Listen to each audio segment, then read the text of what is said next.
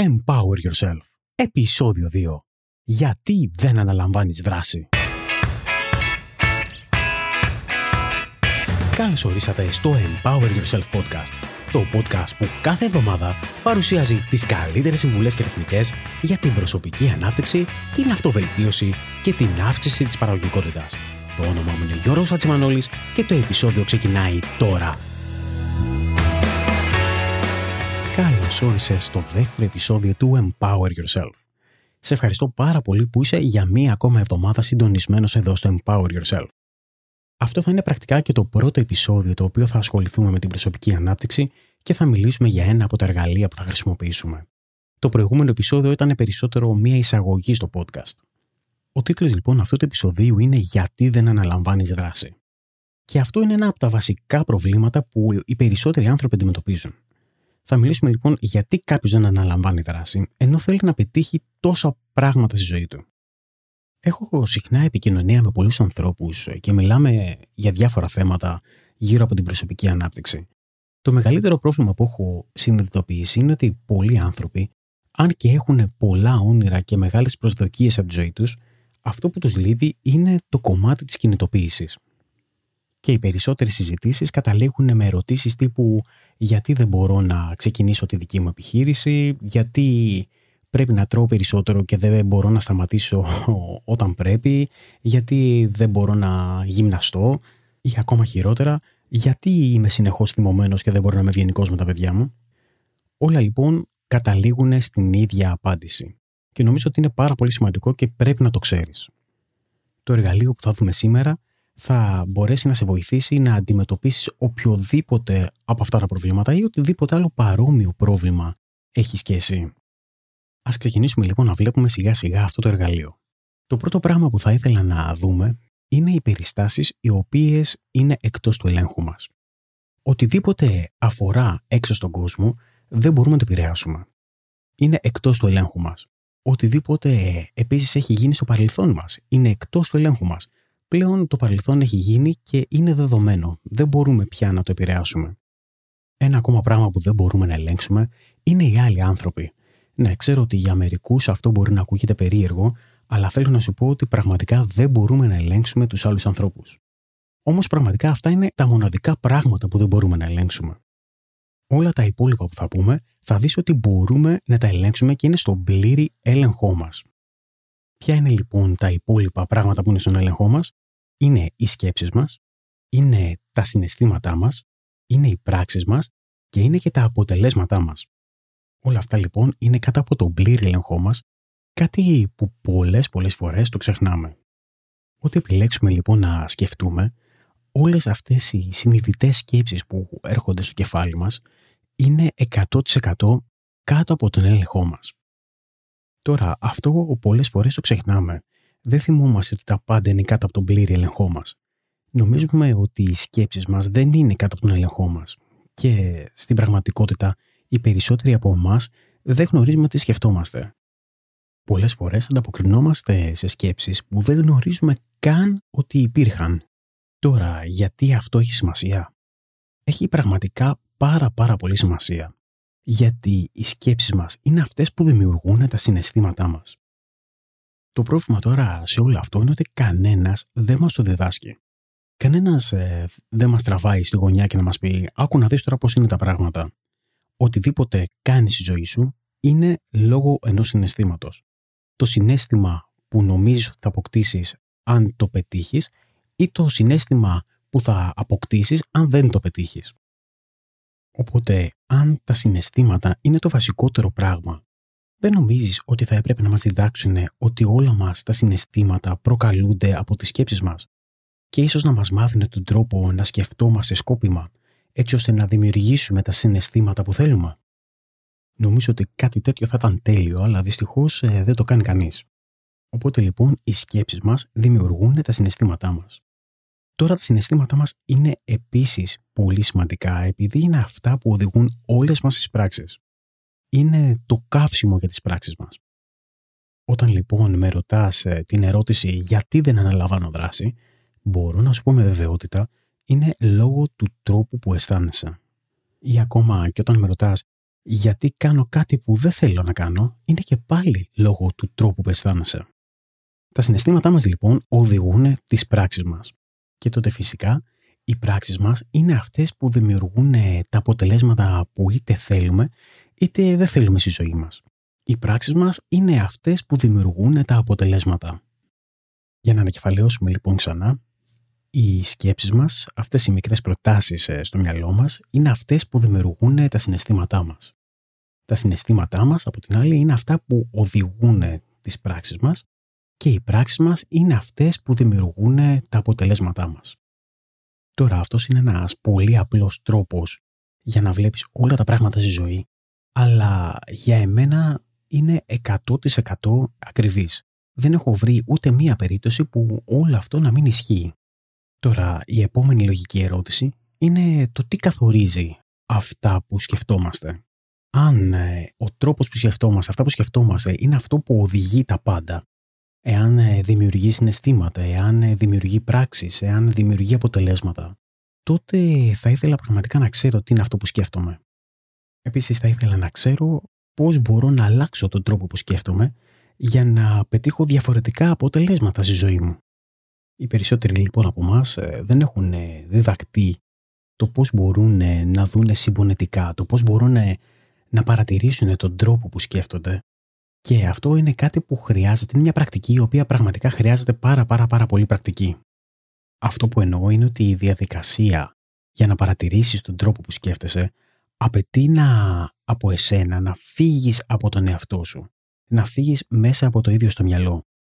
Και οι περισσότεροι από εμάς ε, δεν μπορούν να καταφέρουν αυτό το διαχωρισμό, ούτε καν ε, αντιλαμβάνονται ότι μπορεί να υπάρξει ένας διαχωρισμός εκεί. Αυτό είναι κάτι που μπορείς να το πετύχεις με το διαλογισμό, με το meditation. Και νομίζω ότι πολλές ε, πρακτικές ε, meditation ε, βασίζονται πάνω σε αυτό. Και εγώ η αλήθεια είναι ότι αν και δεν μπορώ να κάνω διαλογισμό για πολλές ώρες, έχω καταφέρει στα δύο χρόνια που κάνω meditation, έχω καταφέρει να πετύχω αυτό το διαχωρισμό. Έχω καταφέρει να δω τις σκέψεις μου στο μυαλό μου, να, να διαχωριστώ από το μυαλό μου και να δω τις σκέψεις που δημιουργούνται και το πώς σκέφτομαι. Και εδώ θέλω να σου πω ότι όταν καταφέρεις και διαχωριστείς και δεις τι σκέφτεται το μυαλό σου, τότε πραγματικά θα εκπλαγείς. Όταν λοιπόν έμαθα ότι οι σκέψεις μου δημιουργούν τα συναισθήματά μου και τις πράξεις μου και τα αποτελέσματά μου, τότε κοίταξα μέσα στο μυαλό μου. Και αυτό ακριβώς που είδα είναι ότι έχω τα αποτελέσματα που έχω γιατί το μυαλό μου τα δημιουργεί. Και νομίζω ότι από εκεί ήταν ε, η αρχή όλων των πραγμάτων. Έχοντας κάνει όμως ε, αυτή τη συζήτηση πάρα πάρα πάρα πολλές φορές με διάφορους ανθρώπους, έρχονται και μου λένε: Οκ, είδα μέσα στο μυαλό μου, το παρατήρησα και αυτό που είδα δεν μου αρέσει καθόλου. Και θέλω να το αλλάξω άμεσα. Θέλω να το αλλάξω αυτή τη στιγμή. Και νομίζω ότι αυτό είναι πάρα πολύ κοινό για όλους από εμάς όταν ξεκινήσουμε να κοιτάμε μέσα στο μυαλό μας και όταν αρχίσουμε και βλέπουμε συνειδητά όλες μας τις σκέψεις μας, θα καταλάβουμε το πόσες αρνητικές σκέψεις μπορούν να έχουμε. Έχουμε περίπου 60.000 σκέψεις την ημέρα και πολλές από αυτές τις 60.000 σκέψεις είναι αρνητικές. Ακόμα χειρότερα, αν ποτέ δεν έχεις διδαχτεί ότι μπορείς να κατευθύνεις τις σκέψεις σου τότε θα, θα δεις ότι μπορεί να έχεις σκέψεις οι οποίες έρχονται από την παιδική σου ηλικία ή ότι μπαίνεις σε κύκλους αρνητικών σκέψεων και μπορεί να σκέφτεσαι συνέχεια αρνητικά πράγματα. Ποιος ξέρει. Νομίζω ότι το μυαλό όταν το αφήνεις μόνο του είναι σαν ένα, σαν ένα βρέφος το οποίο το έχεις αφήσει μόνο του στο σπίτι και ουσιαστικά τρέχει γύρω-γύρω. Στον αγώνα λοιπόν ε, του τρεξίματος γύρω-γύρω μπορεί το βρέφος να βρει αιχμηρά αντικείμενα ή μπορεί να τρέχει γύρω από αιχμηρά αντικείμενα. Κάπως έτσι είναι και το μυαλό. Το πρόβλημα είναι ότι με πολλούς από τους ανθρώπους που έχω μιλήσει είναι ότι έχουν μπει σε διαδικασία να δούνε τις σκέψεις στο μυαλό τους, έχουν ρίξει τον προβολέα στο μυαλό τους, ανακαλύπτουν το πόσες αρνητικές σκέψεις κάνουν και το πόσο πόνο δημιουργούν στο μυαλό τους και έτσι ουσιαστικά αμέσως θέλουν να σταματήσουν να το κάνουν. Και όλο αυτό είναι εντάξει, απλά από την άλλη είναι κρίμα γιατί αρνείσαι τη δύναμη που έχεις και τη δυνατότητα που μπορείς να έχεις για να αλλάξεις όλα σου τα αποτελέσματα.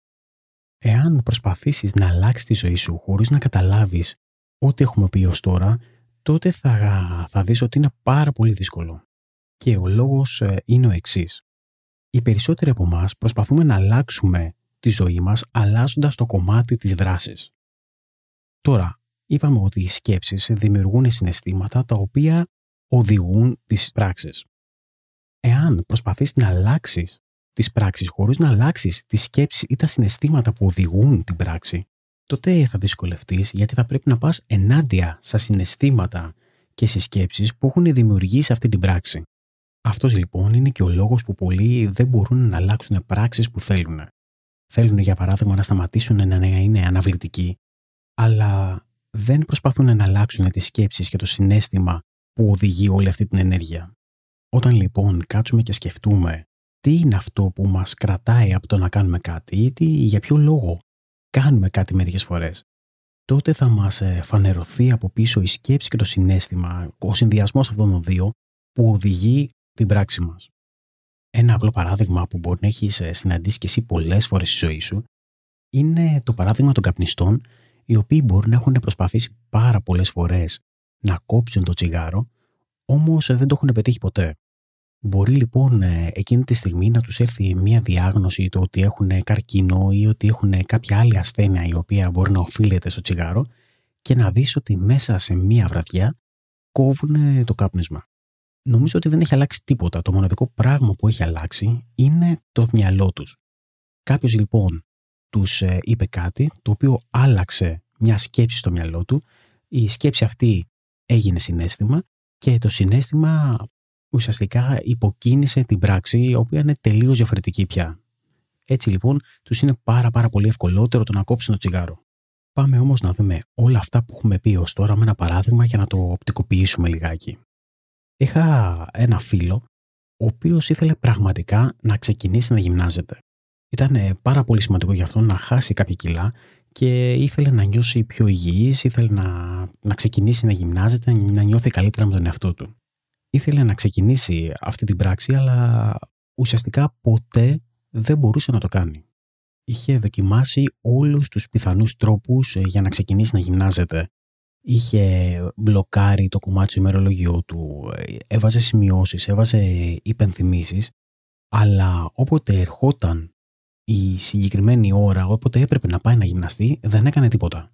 Με βάση λοιπόν ό,τι έχουμε πει ως τώρα, τον ρώτησα τι είναι αυτό που νιώθει όταν ε, έρχεται η ώρα να πάει να γυμναστεί και δεν το κάνει.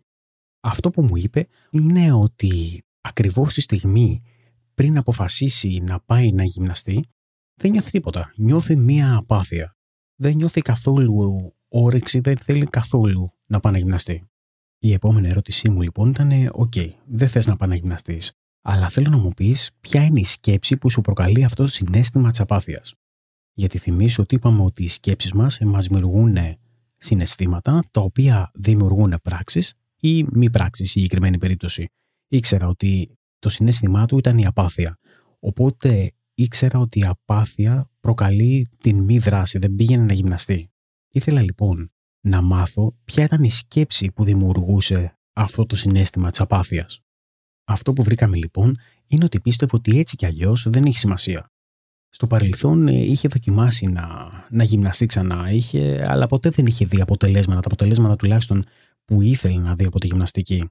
Επίσης είχε δοκιμάσει πάρα πολύ εξαντλητικές ε, δίαιτες, είχε δοκιμάσει πολύ σκληρές γυμναστικές, αλλά ποτέ ποτέ δεν πήρε τα αποτελέσματα που ήθελε, οπότε πίστευε ότι ό,τι και να γίνει δεν πρόκειται να συμβεί έτσι κι αλλιώς. Αυτό λοιπόν το κομμάτι του δημιουργούσε το αίσθημα της απάθειας που φυσικά οδηγούσε στο να μην θέλει να πάει να γυμναστεί. Το σύνηθες λοιπόν σε αυτές τις περιπτώσεις είναι ότι όταν κάποιος ανακαλύψει κάτι σαν και αυτό, είναι ότι θέλει να το αλλάξει άμεσα, θέλει να το αλλάξει τώρα. Αυτό που του είπα είναι ότι θα πρέπει να κάνει ένα βήμα πίσω, να δει τον εαυτό του λίγο έτσι με, με συμπόνια και να καταλάβει πραγματικά για ποιο λόγο συμβαίνει αυτό. Πολλοί από εμάς φερόμαστε πάρα πολύ σκληρά απέναντι στον εαυτό μας. Και νομίζω ότι δεν χρειάζεται να το κάνουμε όταν μπορούμε να αλλάξουμε κάτι. Θα πρέπει να καταλάβουμε και ουσιαστικά να σκεφτούμε με πολύ περιέργεια για ποιο λόγο είναι αυτό που κάνουμε. Είμαι σίγουρος ότι όλοι έχουν ένα πάρα πολύ καλό λόγο στο μυαλό τους όταν κάνουν ή δεν κάνουν κάτι που πραγματικά θέλουν ή δεν θέλουν. αν πραγματικά δεν πάρουμε το χρόνο μας να σκεφτούμε για ποιο λόγο κάνουμε ό,τι κάνουμε, τότε δεν πρόκειται να ανακαλύψουμε και την αλήθεια για τον εαυτό μας. Και νομίζω ότι όλο αυτό θα μας οδηγήσει να μην μπορούμε να αλλάξουμε τις πράξεις μας. Όταν λοιπόν το ανακάλυψε όλο αυτό, ήταν πολύ εκνευρισμένος με τον εαυτό του και ήταν ότι δεν το πιστεύω ότι το κάνω εγώ αυτό σε μένα. Τότε εγώ του είπα περίμενα ένα λεπτό, περίμενα να το δούμε λίγο πιο αναλυτικά αυτό το πράγμα και νομίζω ότι υπάρχει πολύ σημαντικός λόγος που ενεργείς έτσι.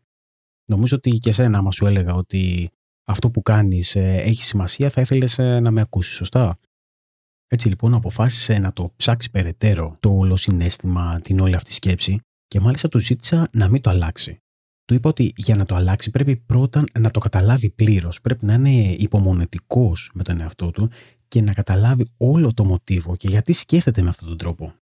Από εκεί λοιπόν ε, έκατσε και σκέφτηκε πολύ προσεκτικά, βρήκε όλους τους λόγους, ε, θυμήθηκε όλο το παρελθόν, τι έχει κάνει, όλες τις ε, εξαντλητικές δίαιτες, όλη την εξαντλητική γυμναστική που έχει περάσει και κατάλαβε ότι είναι απολύτως φυσιολογικό να είναι σκληρός με τον εαυτό του και να το έχει δημιουργηθεί όλο το θέμα της απάθειας μας και δεν έχει δει ποτέ αποτελέσματα. Το θέμα είναι ότι μπόρεσε και συνδέθηκε με τον εαυτό του. Ουσιαστικά κατάλαβε τους λόγους πίσω από τον τρόπο που σκέφτεται. Από εκείνο το σημείο λοιπόν μπορούσε ο ίδιος να αποφασίσει αν θέλει να σκέφτεται με αυτόν τον τρόπο ή όχι. Αλλά δεν μπορείς να αλλάξεις τον τρόπο που σκέφτεσαι αν πραγματικά δεν τον κατανοήσεις. Σε ένα από τα επόμενα podcast θα μιλήσουμε και για το πώς μπορείς να αλλάξεις ε, σκόπιμα τον τρόπο που σκέφτεσαι και έτσι να ξεκινήσεις να δημιουργήσει ε, αλλαγή στη ζωή σου. Δεν θέλω όμως ε, να πάμε εκεί σήμερα γιατί έχουμε ήδη πει πάρα πολλά για αυτό το podcast. Αυτό που θέλω να καταλάβεις από το σημερινό podcast είναι ότι αν θέλεις να δημιουργήσεις τα αποτελέσματα και τις αλλαγές στη ζωή σου, αυτές που πραγματικά επιθυμείς, είναι ότι θα πρέπει να πάρεις το χρόνο να δεις το μυαλό σου, να δεις τι σκέφτεσαι και να καταλάβεις πραγματικά με αγάπη για ποιο λόγο κάνεις όλες σου τις πράξεις. Δεν θα πρέπει να είσαι σκληρός με τον εαυτό σου. Θα πρέπει να καταλάβεις σε βάθος ποιος είναι ο λόγος που ενεργείς έτσι. Επίσης είναι πολύ σημαντικό να αρχίσεις να βλέπεις συνειδητά τη σκέψη σου. Να βλέπεις ε, συνειδητά το τι σκέφτεσαι συνέχεια γιατί οι σκέψεις σου δημιουργούν μοτίβα στο μυαλό σου. Έτσι λοιπόν, άμα θέλεις να αλλάξεις κάτι, χρειάζεται πάρα πάρα πολύ εξάσκηση. Οπότε λοιπόν, ε, για να συνοψίσουμε τι έχουμε πει σήμερα, γιατί έχουμε πει και αρκετά, θα πούμε ότι το πρώτο βήμα είναι να ξεκινήσεις να βλέπεις μέσα στο μυαλό σου τι σκέφτεσαι και να γίνεις, ε, να δεις πιο συνειδητά όλες σου τις σκέψεις σου και να ρωτήσεις τον εαυτό σου για ποιο λόγο τις κάνεις. Όσον αφορά οτιδήποτε στη ζωή σου, αν ε, ρωτήσεις τον εαυτό σου γιατί κάνεις κάτι όπως το κάνεις ή για ποιο λόγο αισθάνεσαι όπως αισθάνεσαι, αυτό που θα σου έρθει στο μυαλό θα είναι μία σκέψη. Και αυτός είναι ο καλύτερος τρόπος για να δεις τι γίνεται μέσα στο μυαλό σου. Γιατί ό,τι γίνεται μέσα στο μυαλό σου είναι αυτό που θα καθορίσει το πώς αισθάνεσαι και φυσικά θα καθορίσει τα αποτελέσματα που θα πάρεις. Το μόνο που θα πρέπει να θυμηθείς είναι ότι θα πρέπει να είσαι υπομονετικός και να περιμένεις πραγματικά να ψάξεις για ποιο λόγο κάνεις οτιδήποτε και να καταλάβεις τον εαυτό σου. Αυτό είναι πάρα πάρα πολύ σημαντικό. Κάπου εδώ λοιπόν τελειώνει και το δεύτερο επεισόδιο του Empower Yourself. Ελπίζω πραγματικά να το βρήκες πολύ χρήσιμο αυτό το επεισόδιο. Μπορείς να πας ε, στο Empower Yourself κάθετος 2 ε, και να βρεις όλες τις σημειώσεις ε, για το επεισόδιο αυτό. Εκεί θα έχω και ένα σχεδιάγραμμα για το μοντέλο που είπαμε σήμερα, έτσι ώστε να το δεις καλύτερα και να μπορείς να το κρατήσεις για να το μελετήσεις άμα θέλεις. Αυτό που θα ήθελα να σου ζητήσω είναι αν θέλεις να συμμετέχεις στην ομάδα του Empower Yourself στο Facebook, αν έχεις λογαριασμό στο Facebook φυσικά, και μπορείς να βρεις την ομάδα στο empoweryourself.gr κάθετος group.